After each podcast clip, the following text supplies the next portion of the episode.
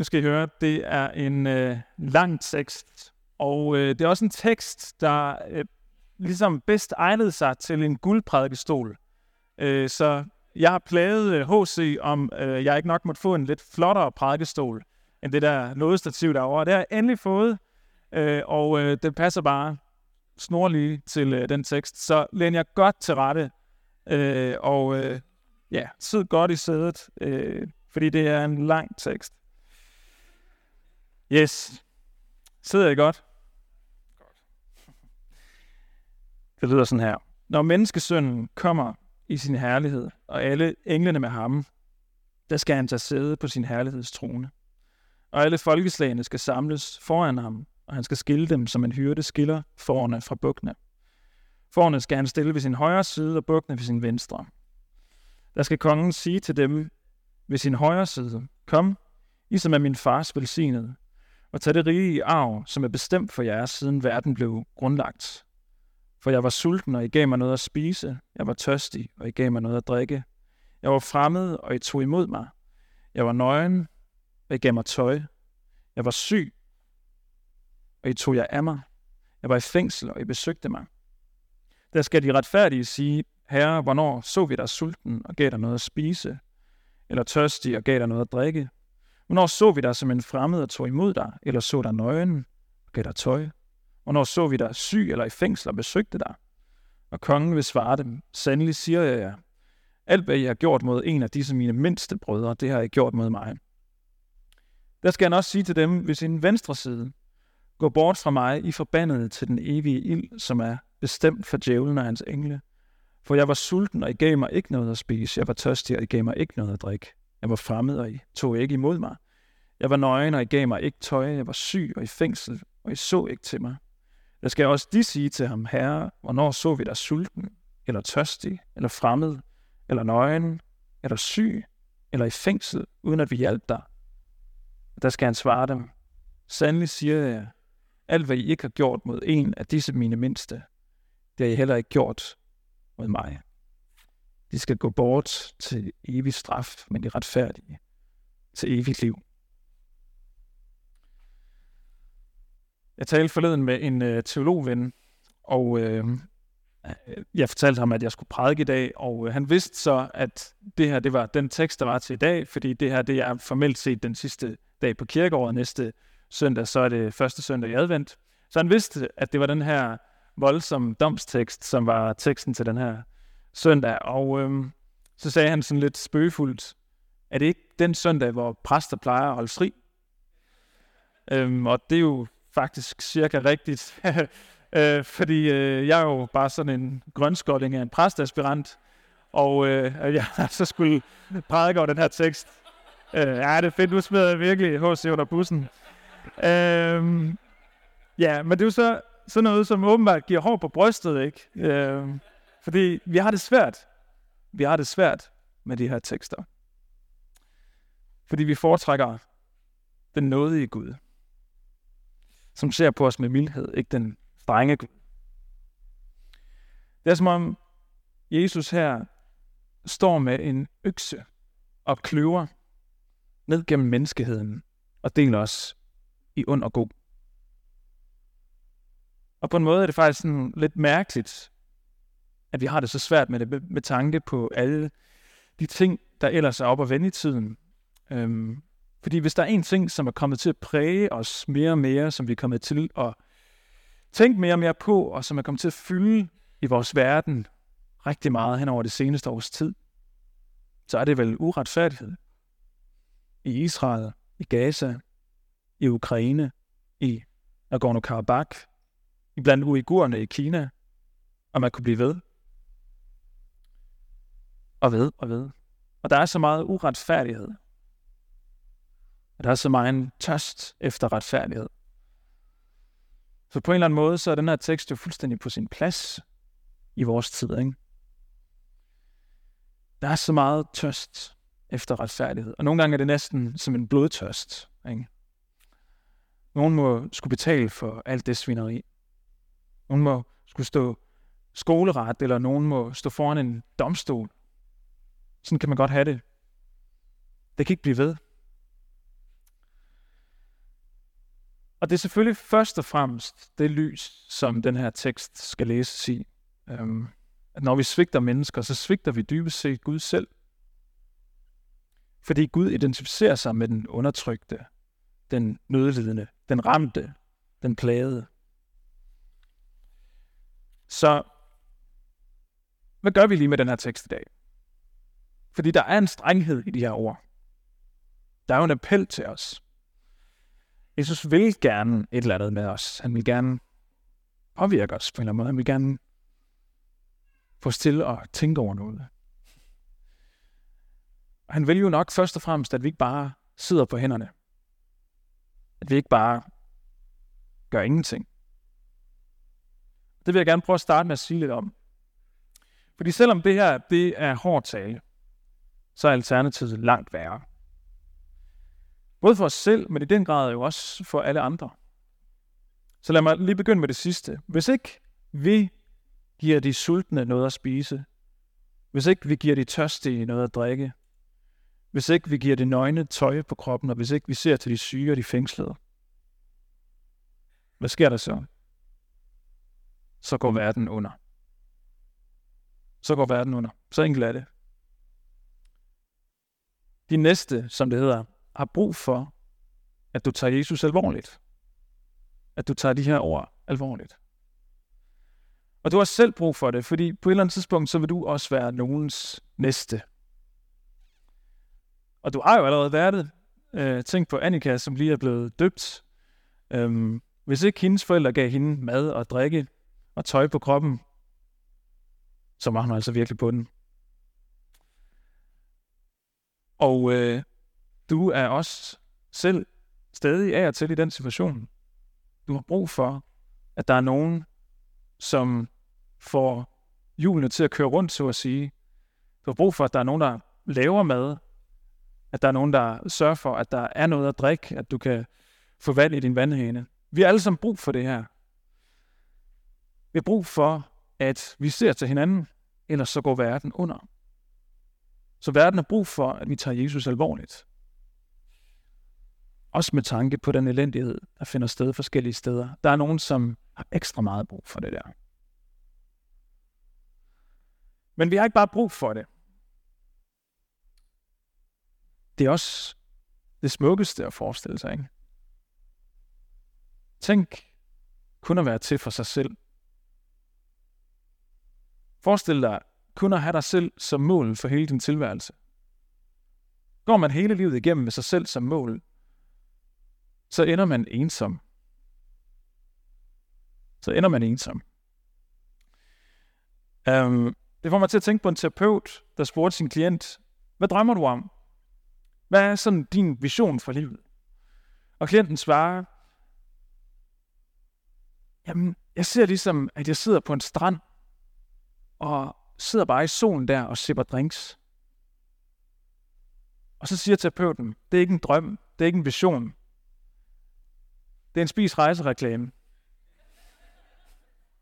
Ferie, det vil ikke vi hjemmefra, men om en måneds tid, eller måske kortere endnu, når du sidder der med den halvfjerdsindstyvende drink i blodet, og har lidt tømmermænd, og er solskoldet over hele din krop, så vil du gerne hjem.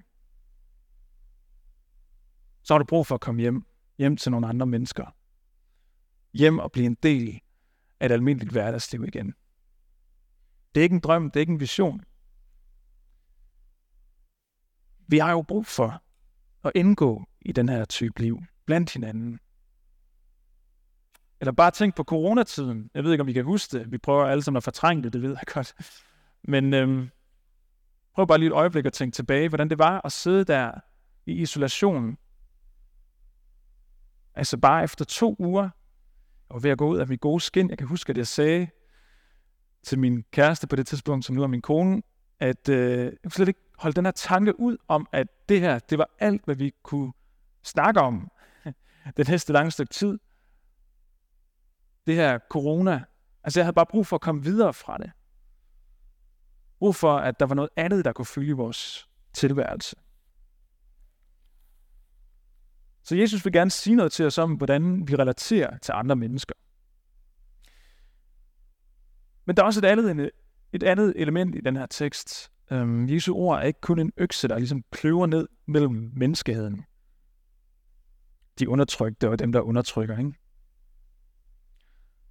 Den kløver også som en økse ned gennem mit eget hjerte, fordi jeg er jo begge dele selv. Nogle dage er jeg undertrykt, og andre dage er jeg en, der undertrykker. Eller sagt lidt mildere, nogle dage er jeg en fin fyr, og andre dage er jeg lidt en skiderik.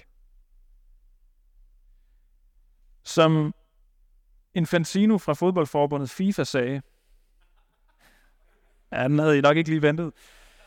Today I feel Qatari, today I feel Arab, today I feel gay, today I feel disabled, today I feel a migrant worker. Og det var jo noget vrøvl. Det var noget forfærdeligt vrøvl, det han sagde. Også fordi han brugte det til at glatte al den der uretfærdighed ud, som skete i forbindelse med V M tyve toogtyve. Um, og vi ved heller ikke rigtigt om det, han gerne vil sige er, i dag føler jeg mig som alle de her ting, eller i dag føler jeg med alle de her personer. Så det kan jo både læses som sådan en empatisk udtalelse, eller som en udtalelse, der går på, at også jeg er en af de undertrykte. Han sagde noget med, at han vist var blevet mobbet som barn med, at han var rødhåret. Grønhårdt. øhm. Ja, så man kan både se sig selv i de undertrykte, og man kan se sig selv i dem, som undertrykker. Måske er det det, der er pointen. Og det er i hvert fald nok i virkeligheden et meget godt billede på, hvordan vi selv danser med vores egne selvbilleder som mennesker, ikke? Øh, vi er både undertrykte og nogen, der undertrykker. Vi er både påført smerte, og vi påfører andre smerte. Og så er spørgsmålet jo, det gyldne spørgsmål, hvad er jeg mest? Er jeg mest en, der bliver påført smerte, eller er jeg mest en, der påfører andre smerte?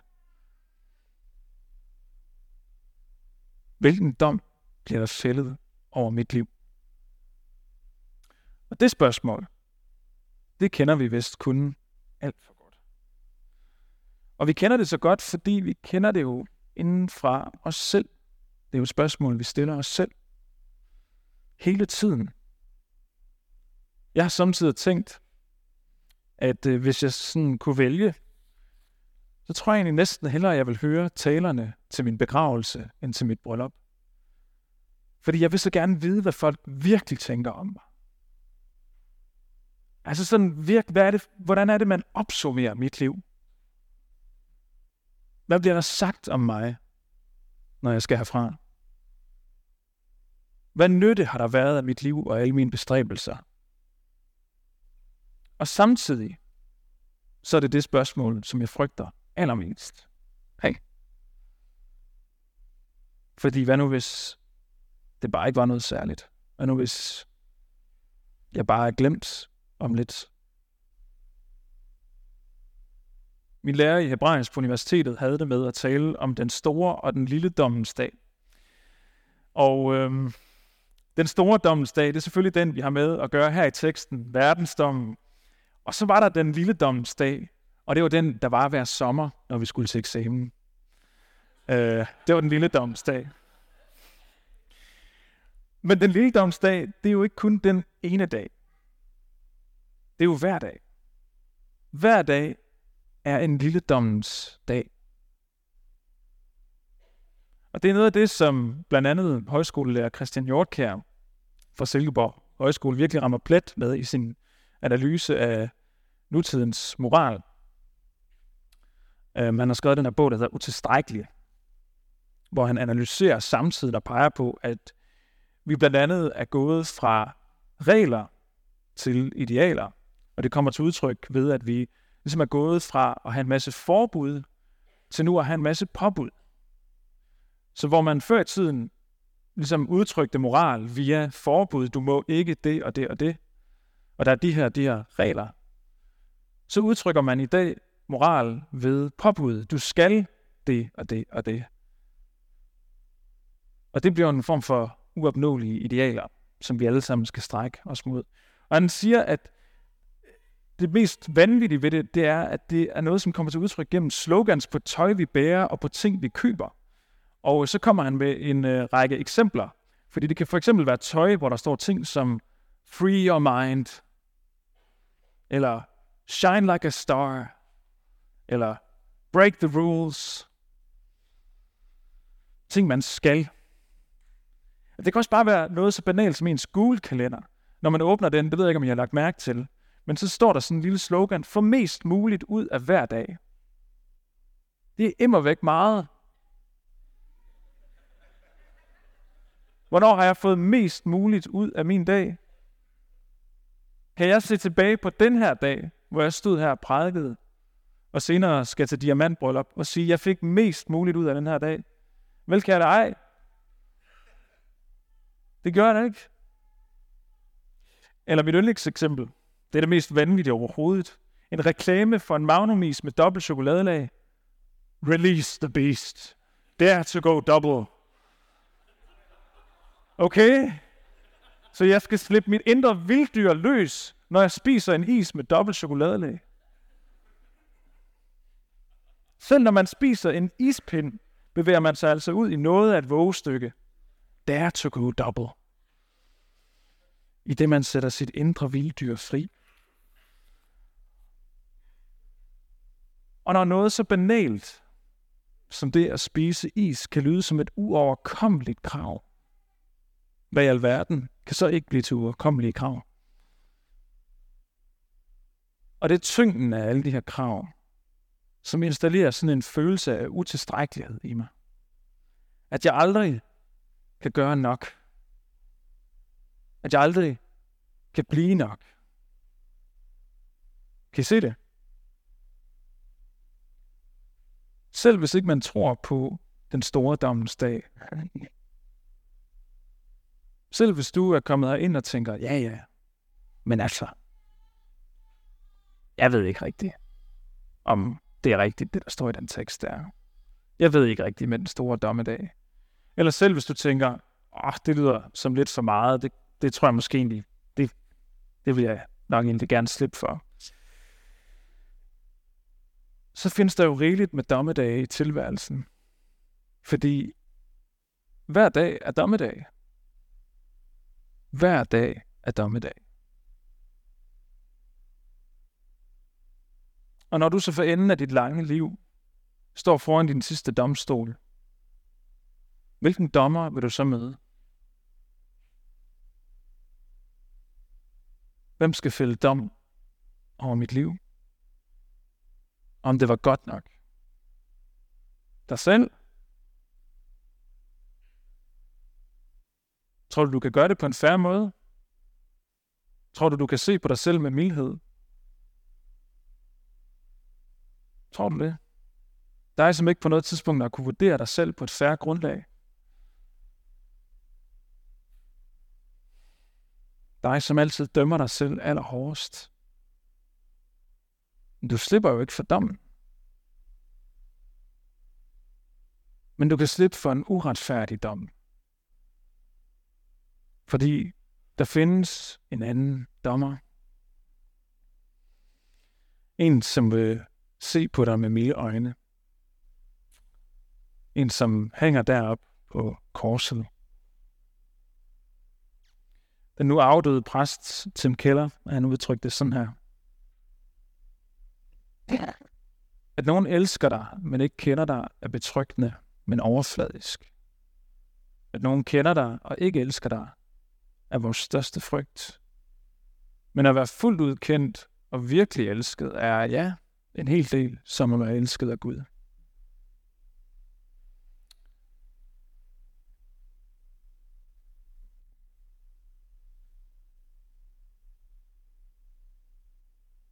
Vi længes efter at være elskede.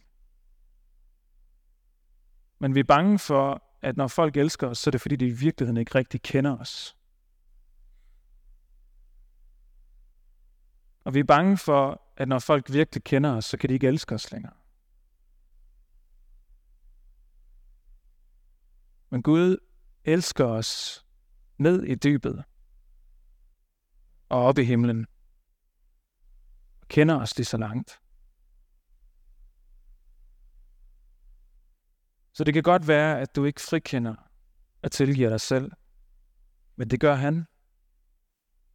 Og han kender dig bedre, end du selv gør. Han er en langt bedre dommer end dig. Han er også en langt mere fair dommer end dig. Han ser den mosaik af skønhed, som du er. Både med skyggesiderne og med alt det farvestrålende. Så til dig, til dig, som tynges af skam. Til dig, som ikke kan tilgive dig selv. Se på din dommer, som hænger på et kors og som elsker dig.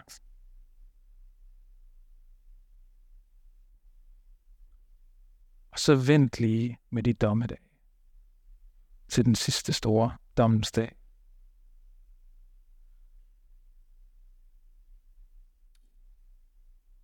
Og så luk lige øjnene et øjeblik nu og forestil dig, hvad det er for et blik, der kommer dig i møde der.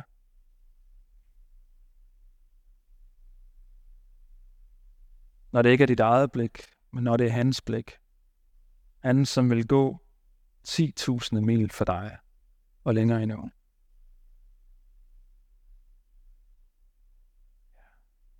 Lad os rejse os og øhm, lad os bede. Og øh, jeg har lyst til at sige, at øh, når jeg har bedt her, så er det mulighed for også at gå hen og få bedt en privatbøn over ved forbøn, som er herover i øh, vores forbundsområde til højre for mig. Øh, ja. Jeg slutter med at bede. Kære himmelske Far, tak for de øjne, du ser på os med. Og vi beder dig om, at... Øh, at vi ikke må leve det her liv som en spis, rejse og reklame. At vi i mødet med dit blik må rejse os og føle os klædt på til det her liv, føle os klædt på til at tage os af alle de mennesker, som har brug for, at nogen tager sig af dem. Ligesom at vi også selv. Jeg beder dig om, at vi må gøre det med et lettet hjerte, lettet for alle byrderne og burderne og kravene.